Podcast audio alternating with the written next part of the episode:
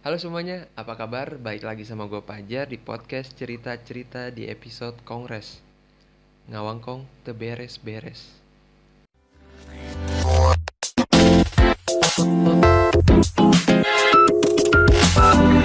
Nah, di episode Kongres kali ini, saya sudah terhubung dengan salah satu narasumber. Beliau merupakan salah satu sosok ibu rumah tangga, tetapi bukan hanya sekedar ibu rumah tangga biasa. Beliau juga menjadi salah satu tokoh masyarakat di tempat tinggalnya sekarang. Benar seperti itu Ibu Sumim? Benar. Sebelumnya saya ucapkan selamat datang kepada Ibu Sumim di podcast saya yang biasa-biasa aja ini. Uh, bisa diceritakan nggak sih Ibu, Ibu itu siapa, lahir di mana dan apa aja kesibukannya?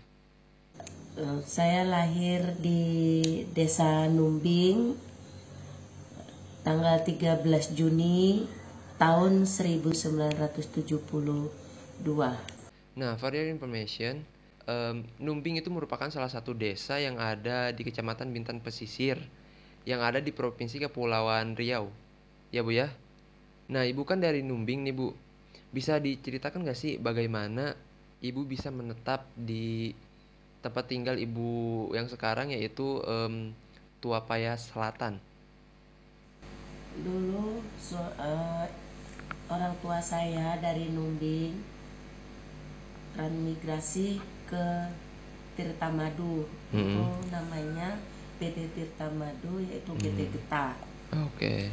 Setelah itu di situ orang tua saya bekerja sebagai pemotong getah. Oke.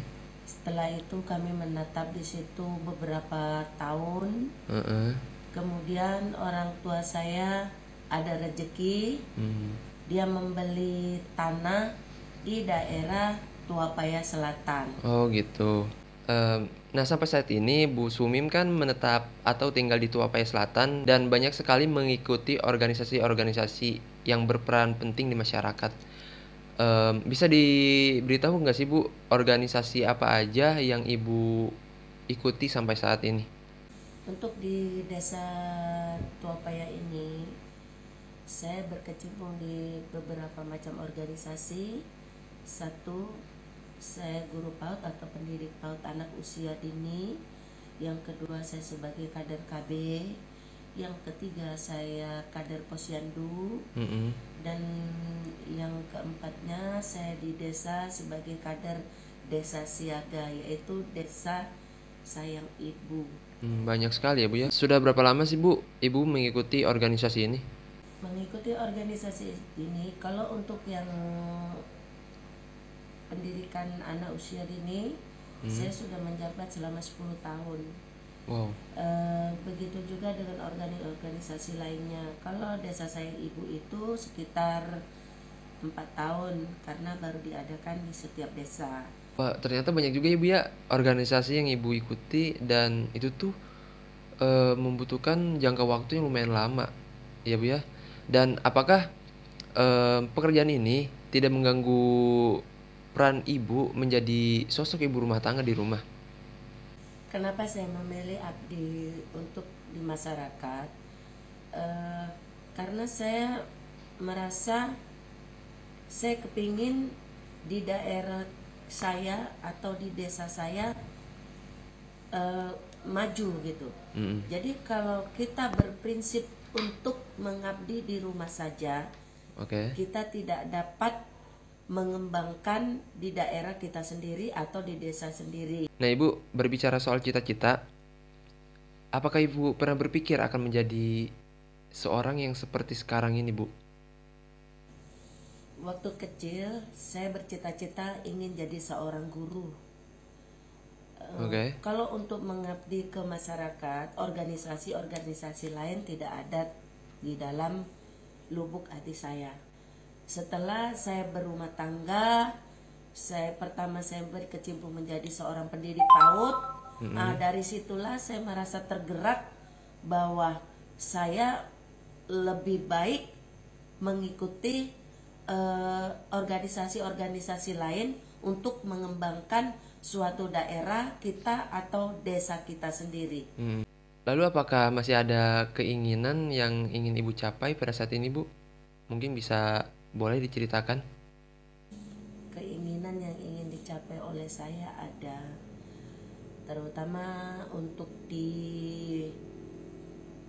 organisasi ini semua yang telah saya sebutkan tadi satu persatu. Mm-mm.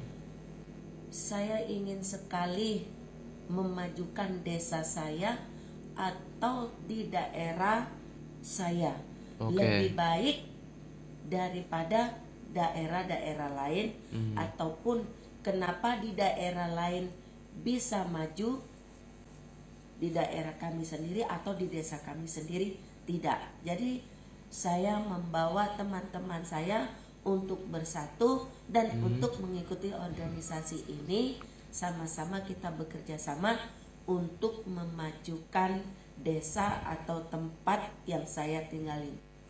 Alhamdulillah sudah banyak kemajuan-kemajuan di desa saya atau di tempat tinggal yang saya tinggalin. Contohnya seperti di desa saya untuk pertandingan-pertandingan macam PKK, Posyandu. Alhamdulillah untuk di Tuapaya Selatan selalu mendapat juara. Itu sudah menjadi suatu kebanggaan untuk di daerah saya atau di desa saya. Baiklah itu tadi sedikit cerita yang telah kita dengarkan dari Ibu Sumim Betapa menjadi seorang wanita itu tidak hanya cukup duduk di rumah saja Tapi kalian juga para perempuan bisa mengeksplor diri dengan cara berpartisipasi dalam lingkungan organisasi masyarakat. Baik itulah sedikit podcast cerita dalam episode kongres kali ini. Terima kasih untuk kalian semua yang sudah mendengarkan. Saya Pajar pamit undur diri. Selamat malam dan sampai jumpa. Dadah.